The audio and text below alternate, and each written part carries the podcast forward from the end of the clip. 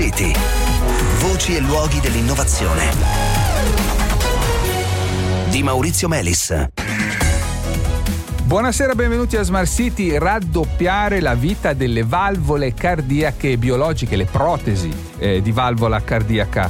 Grazie, questo a una specie di ricetta sviluppata a Padova da Bio Company Innovation, che è una startup nata nel 2014, ormai diciamo che è adulta come azienda, fondata a suo tempo da un team di imprenditori e di ricercatori italiani. Allora, nessuno può sfuggire come la sostituzione di una valvola cardiaca, tra l'altro un intervento che viene eseguito sempre più spesso nel mondo, sia comunque insomma un'operazione molto invasiva. Bisogna aprire il paziente letteralmente, perciò insomma la protesi poi deve durare il più possibile, idealmente insomma tutta la vita, l'aspettativa di vita del paziente, perché il paziente prima di tutto ne beneficia direttamente in termini di salute, ma ne beneficiano, pensateci, anche i conti della sanità. E allora insomma è una innovazione potenzialmente molto significativa. Ne parliamo con Alessandro Gandaglia, CEO di BCI. Buonasera, benvenuto.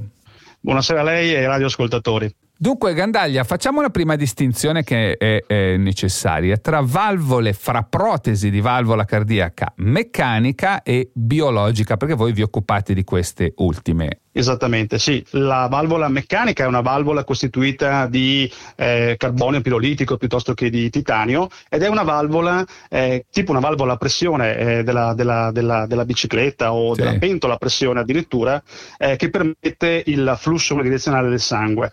Questa valvola però di tipo, diciamo così, concetto antiquato, e necessita il paziente che la riceve a una terapia anticoagulante per tutto il resto della vita. Esatto. La valvola biologica invece, per contro, dura meno, perché evidentemente è tessuto biologico, quindi è soggetto a degenerazione, ma non costringe il paziente a una terapia anticoagulante per tutta la vita. Ed è una valvola, quella biologica, costituita tipicamente da tessuto animale, quindi da pericardio bovino, che è quel sacco che nell'animale avvolge il cuore mentre l'animale. Ecco, questo tessuto viene preso, viene trattato in vari modi, ritagliato e ricucito fino a costituire una cosa che assomiglia anche molto alla valvola vera, quella che abbiamo dentro il cuore.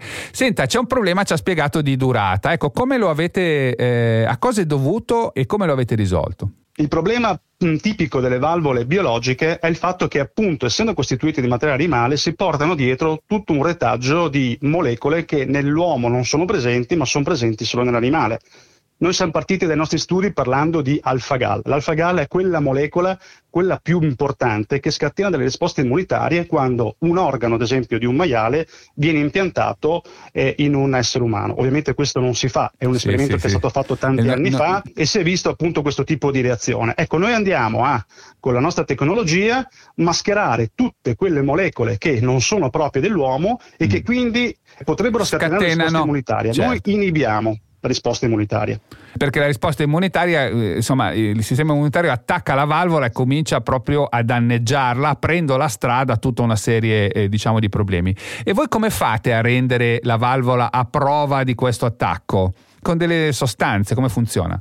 Esatto, noi abbiamo messo a punto un cocktail di sostanze vegetali, sono dei polifenoli, che una volta applicati nelle giuste misure, proporzioni e dosi alla valvola cardiaca, cioè al tessuto che costituisce la valvola cardiaca, inibisce l'interazione, quando questa viene impiantata, tra il sistema immunitario dell'uomo e la valvola stessa.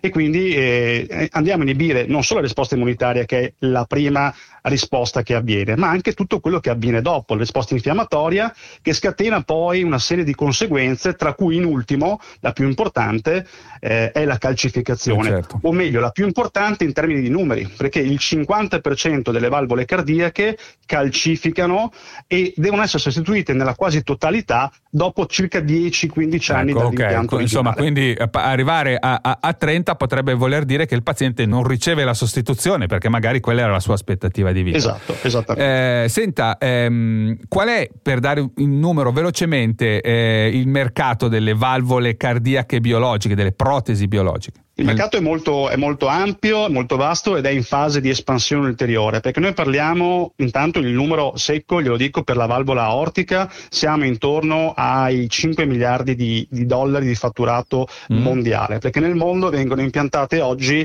circa 500.000 protesi valvolari. Naturalmente i numeri crescono perché la popolazione invecchia. Senta, voi a che stadio siete? Sperimentato già sull'uomo o è il prossimo passo? Non ancora nell'uomo, però...